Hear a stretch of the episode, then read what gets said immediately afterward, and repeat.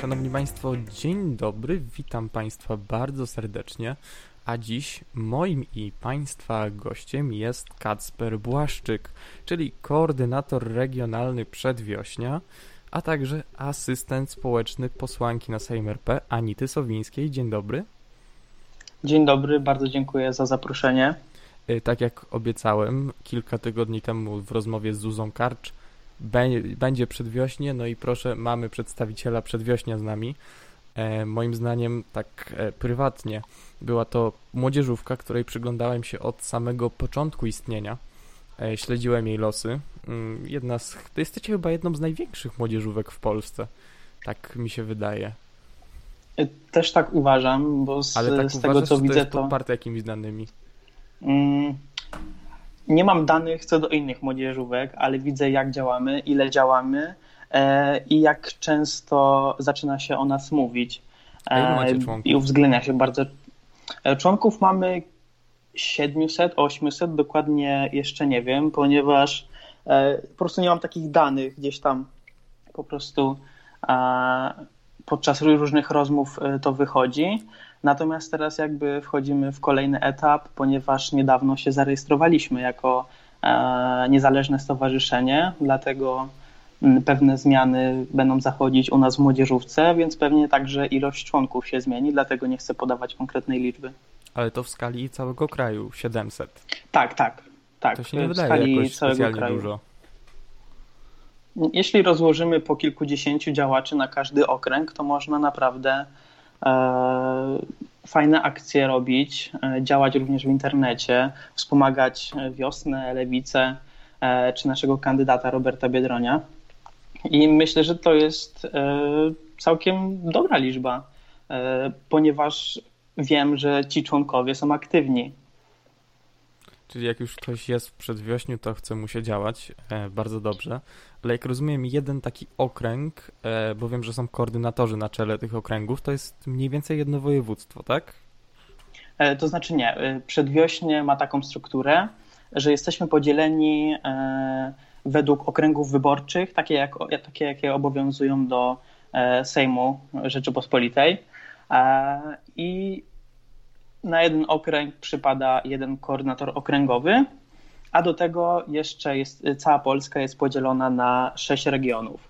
E, ja na przykład jestem koordynatorem regionalnym Polski Centralnej i ma pod, mam pod sobą kilka właśnie takich okręgów. Słuchaj, na początek mam do ciebie takie pytanie. Mm, ono może ci się wydać odrobinę chamskie, ale to ja wcale nie ale to wcale nie jest nieuprzejme z mojej strony, że ja o to pytam, tylko po prostu już trochę się pogubiłem w ostatnich miesiącach. A to pytanie brzmi, czy wiosna jeszcze w ogóle istnieje? I mówię tutaj istnieje jako niezależna partia, bo wiem, że chyba w styczniu był konwent, e, to się chyba nazywa konwent, na którym zadecydowaliście o zacieśnianiu współpracy z SLD i chyba była mowa o wspólnej partii. E, tak, to, to się odbyło w grudniu, co prawda. A, w grudniu, E, przepraszam. Tak, i wtedy Sojusz Lewicy Demokratycznej i Wiosna Roberta Biedronia podjęły decyzję o budowaniu wspólnej partii. E, I na ten moment y, status prawny jest taki, że jakby to są jeszcze oddzielne organizacje, oddzielne partie. E, Jednak myślę, kiedy miną wybory e, na prezydenta Rzeczypospolitej, jak i cały ten chaos spowodowany przygotowaniami do nich, E, Myślę, że wtedy rozpocznie się proces, który będzie miał na celu e, połączenie tych dwóch partii. E, No ale na ten moment jest status prawny taki, że są dwie oddzielne partie. No jednak, jak widać, chyba e, bardzo ściśle ze sobą już współpracujemy. E, I ta współpraca, wydaje mi się, tak uważam, że idzie dobrze i w dobrą stronę. E, Ja pamiętam jeszcze te początki wiosny, bo ja oglądałem rok temu e, tę tę konwencję założycielską na Torwarze. No i pamiętam też, co mówił Robert Biedroń wtedy, że chce robić nową politykę, e, taką wiesz, dla ludzi. No i to, to mi się trochę gryzie z tymi ostatnimi decyzjami o zacieśnianiu współpracy z SLD, która jest formacją dosyć starą, będącą na polskiej scenie politycznej od lat 90., która sprawowała władzę w Polsce. I e, w, trochę inaczej rozumiałem to przebijanie y, te, tej, skostniałej polityki partyjnej w Polsce. To znaczy, nie spodziewałem się, że o co w tym tak właściwie chodzi? No bo skoro chce się niszczyć tę politykę partyjną, no to czemu przystępuje się do dosyć e, zasiedziałego e, SLD, to znaczy już takiego, wiesz, skostniałego? Rozumiem. E, no rok temu, praktycznie dokładnie rok temu, odbyły się wybory do Europarlamentu i policzyła się wiosna. wiosna była trzecią siłą polityczną. Tak, z wynikiem 6%. E, trochę ponad 6%, tak. E, I później podjęliśmy decyzję, że te 6% możemy zamienić w coś większego. I dlatego rozpoczęły się rozmowy z szeroko pojętą lewicą czy partiami progresywnymi, i uważam, że to jest dobry krok, ponieważ kiedybyśmy poszli, wiosna Roberta Biedronia by poszła sama do wyborów y, do Sejmu, e, Lewica razem by poszła osobno, Sojusz Lewicy Demokratycznej również by wystartował ze swoich list, to mogłoby się okazać, że każda partia by miała po 4-3%, e, i koniec końców lewicy w ogóle by nie było w Sejmie i mielibyśmy taką sytuację, jaka była w 2015 roku. E, kiedy Zjednoczona Lewica niestety nie dostała się e, do parlamentu, przez co e, Prawo i Sprawiedliwość miało tak szerokie pole do łamania prawa, do tych wszystkich swoich zmian, które są wbrew konstytucji. I jak rozmawiam z ludźmi, jak rozmawiam ze znajomymi, jak rozmawiamy też w partii czy w młodzieżówce, wszyscy się cieszą z tego połączenia, ponieważ gdybyśmy poszli osobno, mogłoby nas y, nie być praktycznie teraz w Sejmie. Może jedna partia by się dostała z kilkoma posłami e, i nim w ogóle byśmy e, byli nieznaczącym głosem. A tak to mm, kiedy się połączyliśmy, dostaliśmy premię za zjednoczenie, ponieważ każda partia miała niższe wyniki, e, nawet po zsumowaniu, niż cała koalicja lewicowa. E, I jak rozmawiam mm, z wyborcami czy ze znajomymi, to wszyscy właśnie się cieszą, że lewica w końcu nie kłóci się między sobą, tylko e, idzie do wyborów wspólnie, pracuje wspólnie e, i przedstawia projekty ustaw, podnosi ważne tematy, które właśnie mm, nie były przez ostatnie kilka lat w polityce, przez to, że nie mieliśmy możliwości wypowiadania się w Sejmie. Okej, okay, ja to rozumiem, ale no zostaliście właśnie wchłonięci przez SLD. Taki był cel zakładania nowej partii? Mm, nie nazwałbym tego wchłonięciem, ponieważ. A ja bym to pracujemy... nazwał wchłonięciem. Przecież e, Lewica, czyli komitet, nazywał się Sojusz Lewicy Demokratycznej i to właśnie SLD dostało subwencję. E, znaczy, no, nie nazwałbym tego wchłonięciem, ponieważ e, wiem na jakich zasadach współpracujemy i są to naprawdę partnerskie zasady e, i mam wrażenie, e, że również tak to wygląda. A to, że komitet nazywał się Sojusz Lewicy Demokratycznej, to pewnie przez to, że jednak ta partia ma największe jakby doświadczenie w wyborach i tak dalej.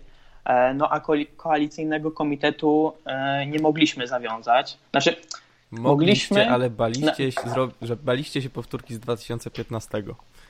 To znaczy, powiem tak, mogliśmy iść pod koalicyjnym komitetem i wtedy inne partie by miały e, możliwość atakowania nas. Tak jak było zresztą w 2015 roku, że nie głosujcie na nich, oni nie przekroczą progu wyborczego i to będzie głos stracony. Tak było w 2015 roku, kiedy bardzo dobrze pamiętam, wtedy wchodziłem w świat polityki, e, jednak pamiętam jak pani premier Ewa Kopacz zachęcała do głosowania na Platformę Obywatelską, a nie na inne partie, ponieważ one w sumie się nie liczą, one mogą skończyć pod progiem e, i po prostu wyciągnęliśmy e, od innych partii taką możliwość atakowania nas. I przez to, że poszliśmy pod Komitetem Wyborczym Sojuszu Lewicy Demokratycznej uważam za plus, ponieważ e, nie można było używać wobec nas argumentu, że nie przekroczymy e, progu wyborczego, ponieważ no, wszystkie sondaże wskazywały na kilkanaście procent poparcia. Tak samo no, po prostu widać wyborców lewicowych na ulicy i to nie było 5-4%, a właśnie te kilkanaście, które 13 października zaowocowały tym, że mamy ponad 50 parlamentarzystów. porozmawiajmy jeszcze o sondażach, bo jednak e, mimo wszystko, mimo tego, że to SLD jest największą partią w lewicy, to jednak kandydat pochodzi, z, kandydat na prezydenta pochodzi z wiosny i jest nim Robert Biedroń. No i te sondaże nie wyglądają zbyt optymistycznie. Jak czujecie się z tym, że przegonił was Krzysztof Bosak? Moim zdaniem e, teraz sondaże są bardzo e, nieobiektywne i nie pokazują tak naprawdę nastrojów społecznych, które e, są, ponieważ kiedy wyjdzie się na ulicę, kiedy zacznie się rozmawiać z ludźmi, to naprawdę nie jest aż tak bardzo wielu konserwatywnych wyborców, jak to widać w niektórych sondażach nie wierzę, że e, Polska jest w 50 kilku procentach aż tak konserwatywna. Mam na myśli tutaj Prawo i Sprawiedliwość oraz e, Konfederację. Mm, ja mógłbym I... polemizować, mm, zwłaszcza jak pojedziesz y, na wschód Polski. No, rozumiem, ale Robert Biedroń pokazał podczas kampanii do Europarlamentu rok temu i podczas kampanii e, do Sejmu, jakim jest człowiekiem i ludzie lubią Roberta. Wiem, jak jest na spotkaniach e, z Robertem, czy to na rynkach, czy w jakichś salach. E, mnóstwo ludzi przychodzi i interesuje się. A to, że Robert Biedroń ma teraz w jednym sondażu ma 2%, w innym ma 8%, w zależności od sondażowni, uważam, że nie powinniśmy się tym przejmować i po prostu robić swoje.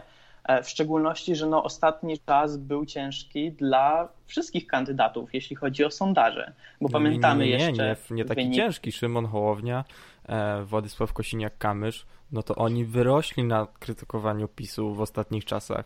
Przecież Szy, Szymon Hołownia już właściwie witał się z Andrzejem Dudą w drugiej turze. Władysław Kosiniak-Kamysz już siebie widział w Belwederze. No więc. Właśnie, no właśnie przykład Władysława Kośniaka-Kamysza jest tutaj dobry, ponieważ e, jeśli by wierzyć sondażom, e, to nagle z 12, e, 15 czasem procent spadł do procentu 2, 4, 6. No, według mnie nie jest to realne, ponieważ również widzę, jakie jest poparcie w stosunku do Władysława Kośniaka-Kamysza i po prostu uważam, że nie powinniśmy się kupiać na sondażach i na tym, kto ma jakie szanse, a na tym, co dani kandydaci po prostu głoszą. No więc co głosi? E, co ma do zaoferowania Robert Biedroń? Poza tym, że oczywiście wszystko to, co inni kandydaci opozycyjni, czyli nie jest Andrzejem Dudą, i tym, że jest za prawami osób homoseksualnych, bardzo je wspiera z oczywistych względów. I to jest w sumie jedyne, tak mi się wydaje. Mm, też nie chcę powiedzieć, że bardzo dokładnie analizowałem program Roberta Biedronia, ale wydaje mi się, że w sumie to jest jedyny wyróżnik Roberta Biedronia spośród innych kandydatów. E, bardzo często słyszę ten argument i zawsze mnie on zadziwia. Wszyscy podkreślają, że Robert Biedroń robi swoją kampanię na orientacji seksualnej i... Nie, nie, tego nie e, powiedziałem, to proszę nie Ale chodzi tutaj e, głównie o związki partnerskie i małżeństwa homoseksualne. I tak. oczywiście jest to jeden z postulatów Roberta, ale Robert niesie za sobą również wiele innych lewicowych postulatów, na przykład takie jak leki za 5 zł. Cały program, jaki Lewica przygotowała do wyborów w 2019 roku, Robert się pod nim podpisuje i Robert mówi o tym, że E, młodzi powinni mieć dostęp do tanich mieszkań, o tym, że seniorzy nie powinni płacić kilkaset złotych miesięcznie i ponad 50% emerytury e, wydawać na leki, o tym, że płaca minimalna powinna zostać e, podniesiona. I teraz w dobie koronawirusa zajmujemy się właśnie tymi prawami pracowniczymi, które często są łamane. Kolejne tarcze antykryzysowe, które tak naprawdę są tarczami antypracowniczymi, E, uderzają właśnie w te podstawy praw pracowniczych. E, Robert o tym ciągle mówi, tylko media i z jednej i z drugiej strony chcą pokazywać tylko to, że Robert Biedroń jest homoseksualistą i chce za, e, zalegalizować związki partnerskie. Jeśli się przyjrzymy temu, co Robert Biedroń robi, na, robi i mówi na konferencjach prasowych, to mówi po prostu o równości i o tych postulatach, które od kilku miesięcy cała lewica głosi. I nie uważam, żeby Robert Biedroń robił kampanię tylko na związkach partnerskich i na temacie osób LGBT. To teraz może takie trudniejsze pytanie, mm, bo od czasu wycofania się pani Kidawy Włońskiej w wyścigu o fotel prezydenta nie bierze udziału żadna kobieta. Dlaczego lewica nie zdecydowała się choćby symbolicznie wystawić e, kandydatki na prezydenta? Ja myślę, że w ławach poselskich, ale też wśród e, aktywistek lewicy znalazłoby się e, parę pań, które z chęcią podjęłyby się tego zadania i które już spełniają ten cenzus wiekowy. Ale mówimy tutaj o zmianie kandydata w trakcie tej kampanii, nie, nie, nie, ja mówię tu... dopiero o początku? Mm, wiesz, znaczy ja nie wierzę, że zmienicie kandydata. Ja, ale ja znaczy, też nie, nie wierzyłem, y- nie wierzę, że teraz zmienicie kandydata, bo to, przepraszam, że to powiem, ale to raczej już nic nie zmieni. Ale tak samo nie wierzyłem, że Koalicja Obywatelska zmieni kandydata. A tu proszę, Rafał Trzaskowski jak to znaczy... na złotym koniu. Ale dlaczego jeszcze wtedy, gdy w styczniu to chyba były te, była ta nominacja Roberta Biedronia, albo w grudniu już. Tak, tak. czemu wtedy się na to nie zdecydowaliście? Robert Biedroń wydawał się już od początku praktycznie naturalnym takim kandydatem lewicy na prezydenta e, i też ustalenia koalicyjne, jak się później okazało, mówił o tym wielokrotnie Włodzimierz Czerzasty czy Adrian Zandberg, ustalenia koalicyjne z lipca i sierpnia mówiły właśnie o tym, że Robert Biedroń e, będzie takim kandydatem. A często też się pojawia argument, to dlaczego tyle zwlekaliście z, z tym, e, jeśli od tak dawna było wiadomo. Moglibyśmy zrobić to, co zrobił Władysław Kosiniak-Kamysz, powiedzieć od razu w październiku czy na początku listopada, że kandyduje na prezydenta Rzeczypospolitej. E, no i przez kilka miesięcy nie robić nic, bo praktycznie kampanii żaden kandydat nie prowadził wówczas. A my zaczęliśmy pod koniec stycznia konwencją w Słupsku i od razu Robert e, ruszył w trasę z wyborcami, z mieszkańcami małych i średnich miast. E, I Uważam, że to jest y, dobra kandydatura, ponieważ Robert niesie za sobą wszystkie wartości lewicowe, które powinien mieć taki kandydat e, i ma jasny program i po prostu ludzie do niego naprawdę e, lgną i e, uważam, że jest kandydatem właśnie takim, który pozwoli w końcu zakopać ten topór wojenny, który od kilku lat na polskiej polityce no po prostu Ostatnie lata na polskiej polityce to jest po prostu wojna popisu, e, a Robert Biedroń mówi o programie. Nie o tym, że trzeba zwalczyć PiS, tylko o tym, jak powinna Polska wyglądać po przejęciu władzy. Po tym, jak e, odzyskamy e, demokratyczne wybory, po tym, jak zaczniemy jakby naprawiać to wszystko, co Prawo i Sprawiedliwość przez ostatnie lata po prostu zniszczyło. Więc ja może zacytuję Roberta Biedronia, tego koncyliacyjnego kandydata, który powiedział właściwie tuż przed wyborami w maju. Gowin wrócił do swojego pana i jutro złoży hołd. To działo się tuż przed tym paktem dwóch Jarosławów. Okazało się, że miał rację, ale nie wiem, czy ty też odnosisz takie wrażenie, że ostatnie miesiące sprawiły, że Robert Biedroń stał się bardzo, bardzo ostry, e, bardzo cięty to znaczy, że wcześniej był takim fajno kandydatem, e, ja to nazywam może to trochę na wyrost, e, że pozował na fajno Polaka, fajno kandydata, a teraz no już nie brakuje krytycznych głosów też o innych kandydatach opozycji. Uważam, ale, że po ale skąd prostu... się to wzięło? Uważam, że Robert Biedroń, jak i cała lewica po prostu mówi jak jest. E, pamiętamy, jak właśnie kilka tygodni temu e, Polskie Stronnictwo Ludowe, Koalicja Obywatelska nagle zaczęły głosić Jarosława e, Gowina jako a może by tutaj dać mu tekę jakiegoś ministra w nowym rządzie, a może dać na marszałka, może na nowego premiera. Ale Lewica jasno mówiła, to jest gra ustawiona na Nowogrodzkie Jarosław Kaczyński ma to wszystko rozplanowane, rozpisane. Jak się później okazało, lewica miała rację, ponieważ e, już o tym, co mówiliśmy kilka tygodni temu, spadnie się obóz Zjednoczonej Prawicy, że będziemy mieli przetasowania w rządzie, że możliwe będą wcześniejsze wybory, już o tym zapomnieliśmy kompletnie. E, a Robert Biedroń z całą lewicą mówili po prostu jak jest. Czy używali ostrego języka? mam wrażenie, że po prostu pokazywali sprawę tak, e, jak, jaką ona była po prostu. A potem lewica zaprosiła wszystkich do stołu, do okrągłego stołu, wcześniej krytykując Platformę za próbę porozumienia się z Gowinem.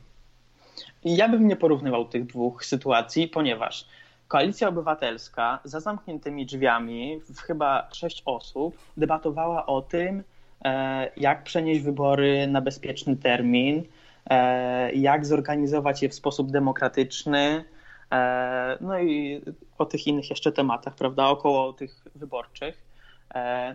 I to wszystko wyglądało tak, jakby Koalicja Obywatelska razem z Gowinem dzieliły się już stołkami. A lewica, jasno na konferencji prasowej zaczęliśmy mówić, zapraszamy wszystkich, nie Jarosława Gowina, nie Jarosława Kaczyńskiego, kogokolwiek innego, tylko wszystkich, wszystkie siły e, w parlamencie do rozmowy nad tym, jak, w jaki sposób bezpiecznie, w sposób demokratyczny e, przeprowadzić wybory no, w trudnym czasie, w jakim się znaleźliśmy. I nie porównywałbym tych dwóch sytuacji, E, ponieważ uważam, że ten krok, który lewica zrobiła e, kilka tygodni temu, był dobrym krokiem e, i jak widać przynosił efekty. Dobrze, a satysfakcjonuje, satysfakcjonują Was te ustalenia, które mówią o tym, że wybory będą 28 czerwca?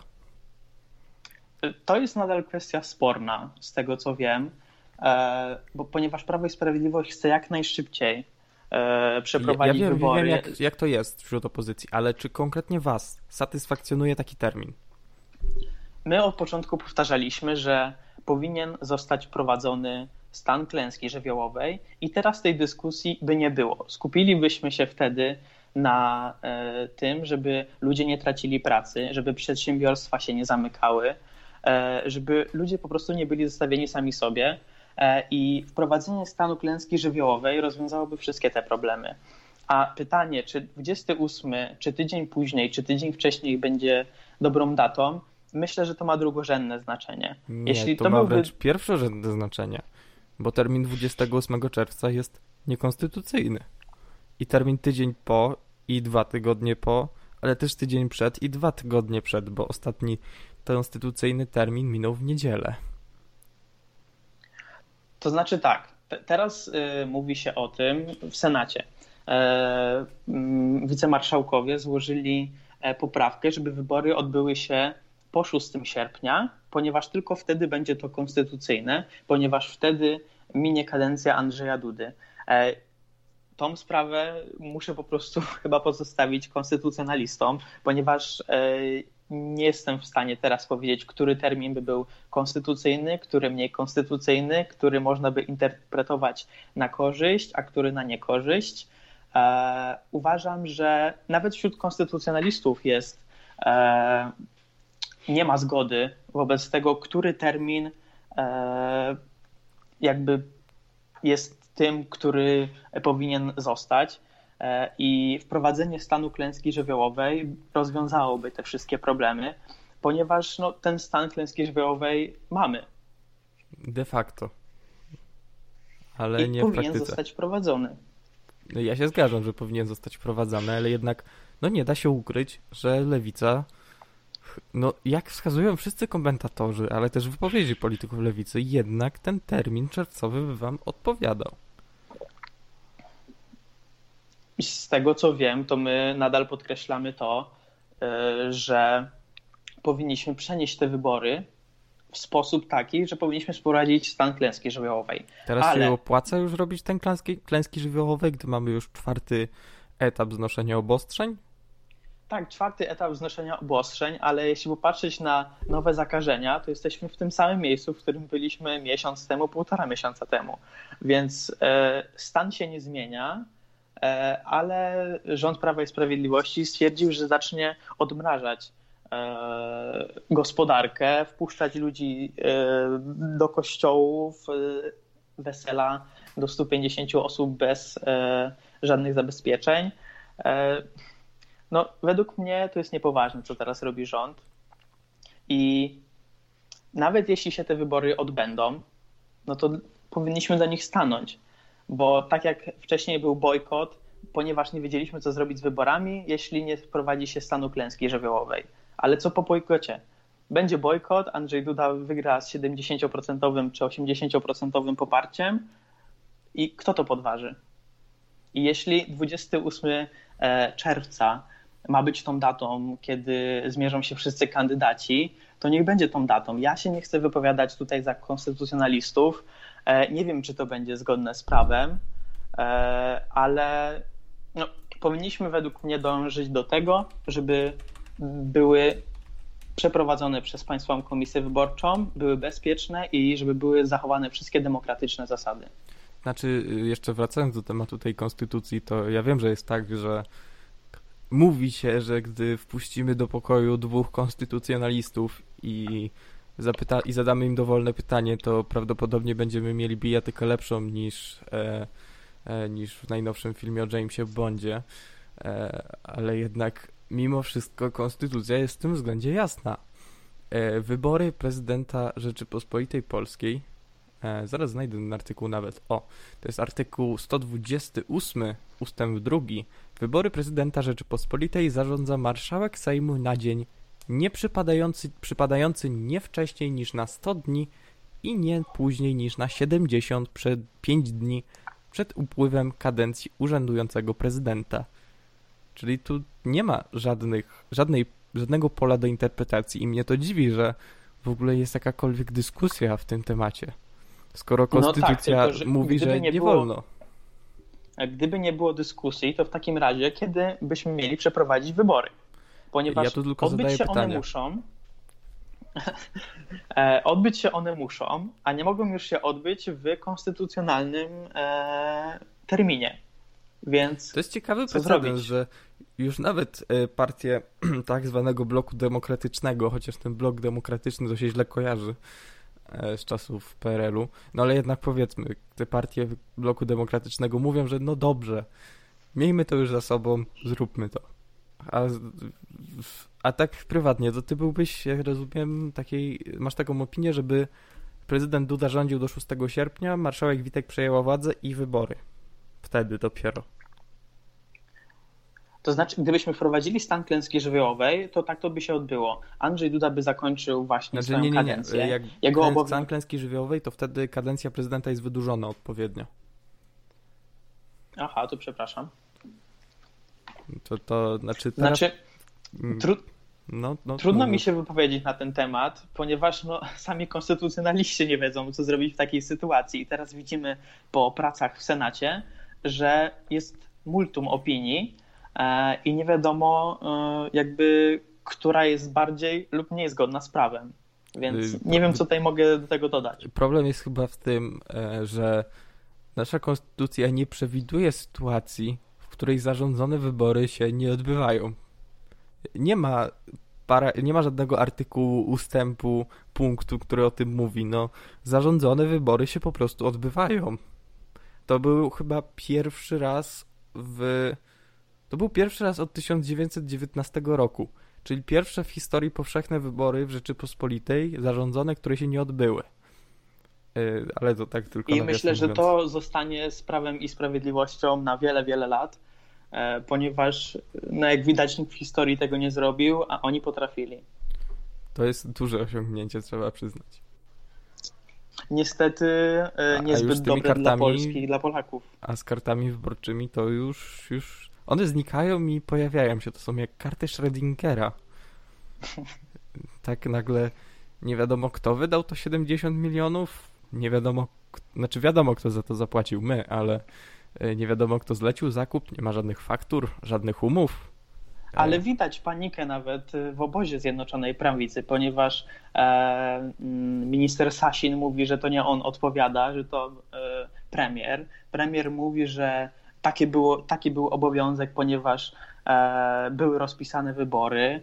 E, jedni na drugich e, zganiają winę, a później Polki i Polacy muszą płacić 70 milionów złotych za, za po prostu nielegalne drukowanie kart wyborczych.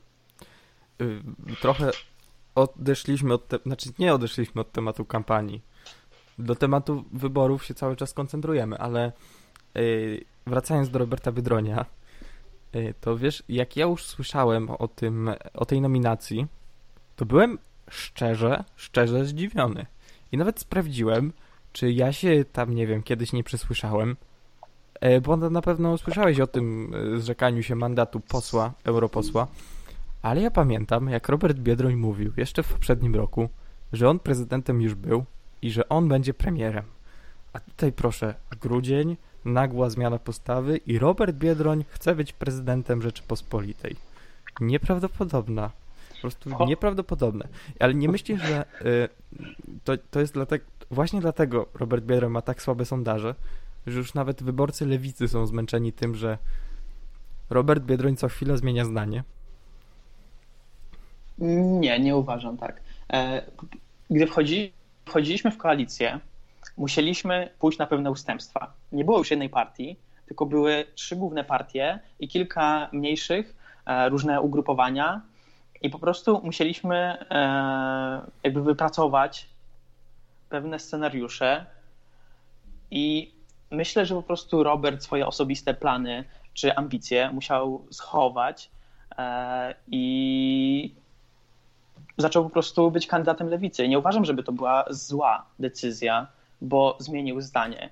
E, no, dostosowujemy się do sytuacji no, dostosowujemy się do sytuacji, w jakiej się znaleźliśmy. Nie mogliśmy e, pół roku temu przewidzieć, jakie Robert Biedroń będzie miał e, sondaże w dobie koronawirusa, ponieważ kilka miesięcy temu jeszcze w ogóle nie myśleliśmy, że będziemy musieli e, zmienić swoje życie praktycznie o 180 stopni. A czemu nie Adrian Zandberg? A czemu nie Włodzimierz Czarzasty? Nie, no to wiadomo, można, czemu nie Włodzimierz Czarzasty, ale nie mo, wiem, czemu można, nie Adrian Zandberg.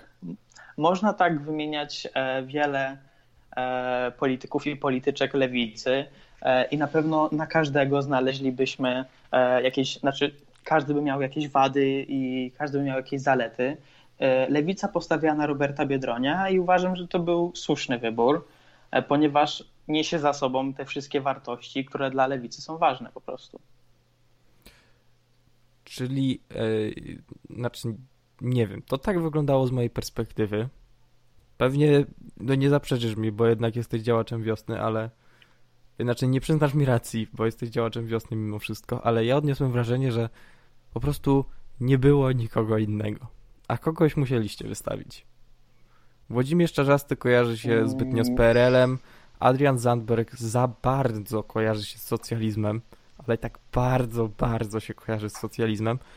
A Robert Biedroń, no, to Robert Biedroń. Nawet nie za bardzo można go przypisać do jakiejś ale konkretnej moglibyśmy... ideologii. No, jak e, wejdziemy sobie na TVP, to bardzo dobrze wiemy, e, z jaką e, Robert Biedroń ideologią idzie do wyborów. I moglibyśmy tak Gender tak właśnie każdą, tak jak przed chwilą mówiłem, Dokładnie. I tak moglibyśmy każdą e, polityczkę i każdego polityka lewicy brać i mówić, że jest za bardzo powiązany e, z tym, kojarzy się z tym i tak dalej. E, postawiliśmy na Roberta Biedronia, ponieważ uważamy, że to jest słuszny wybór. I policzymy się jeśli, w wyborach, jeśli się one kiedykolwiek odbędą. No to tak, Robert Biedroń nie dostaje się do drugiej tury, załóżmy ten scenariusz. Ja nie chcę mówić, że tak będzie, bo jeszcze wiele się może wydarzyć, ale tak najprawdopodobniej będzie. Czy niezależnie od tego, kto będzie kandydatem opozycyjnym, zagłosujesz na tego kandydata? To zależy, bo moglibyśmy tutaj rozmawiać, kto ma większe, kto ma mniejsze szanse. No dobra, no to ja wiem, konkretni kandydaci. Na Krzysztofa Bosaka jeśli on by był w drugiej turze, a nie Robert Biedroń, to tak oddałbym na niego głos. Władysław Kośniak-Kamysz. Również oddałbym na niego głos. Szymon Hołownia. Również. Krzysztof Bosak. Tutaj nie oddałbym głosu na Krzysztofa Bozaka, ponieważ uważam, że dla mnie PiS jest partią skrajnie konserwatywną, e, a jeśli chodzi o Konfederację i osobę Krzysztofa Bosaka, to możemy przeczytać, jakie ma poglądy w e, książeczce, którą często pokazuje Nowy Porządek. I boję się takiej Polski. E, tak, dokładnie. Bardzo e, ciekawa boję lektura. Omawiałem ją w zeszłym jaką, odcinku. Jaką on prezentuje w tym dokumencie. Mhm. I wówczas nie wiem, co bym zrobił. Bo z jednej strony mam Andrzeja Dudę, który e, wiemy, co robił przez ostatnie 5 lat, mhm. E, ale po drugiej stronie stoi osoba Krzysztofa Bosaka, którego poglądy mają, no, według mnie nie mają nic wspólnego z podstawowymi prawami człowieka. Już nie mówiąc, że nie zgadzam się z nim w względach gospodarczych. Tak, dla mnie prawa człowieka są dla niego e, niczym ale myślę, że nie, nie musimy rozpatrywać takich abstrakcyjnych sytuacji, ponieważ no, chyba wiemy, że do tego nie dojdzie. Też myślę, że do tego nie dojdzie, ale nie mogłem powstrzymać się, żeby nie zapytać. No to jeszcze rozposnujmy te absurdalne, fantastyczne scenariusze. Paweł Tanajno.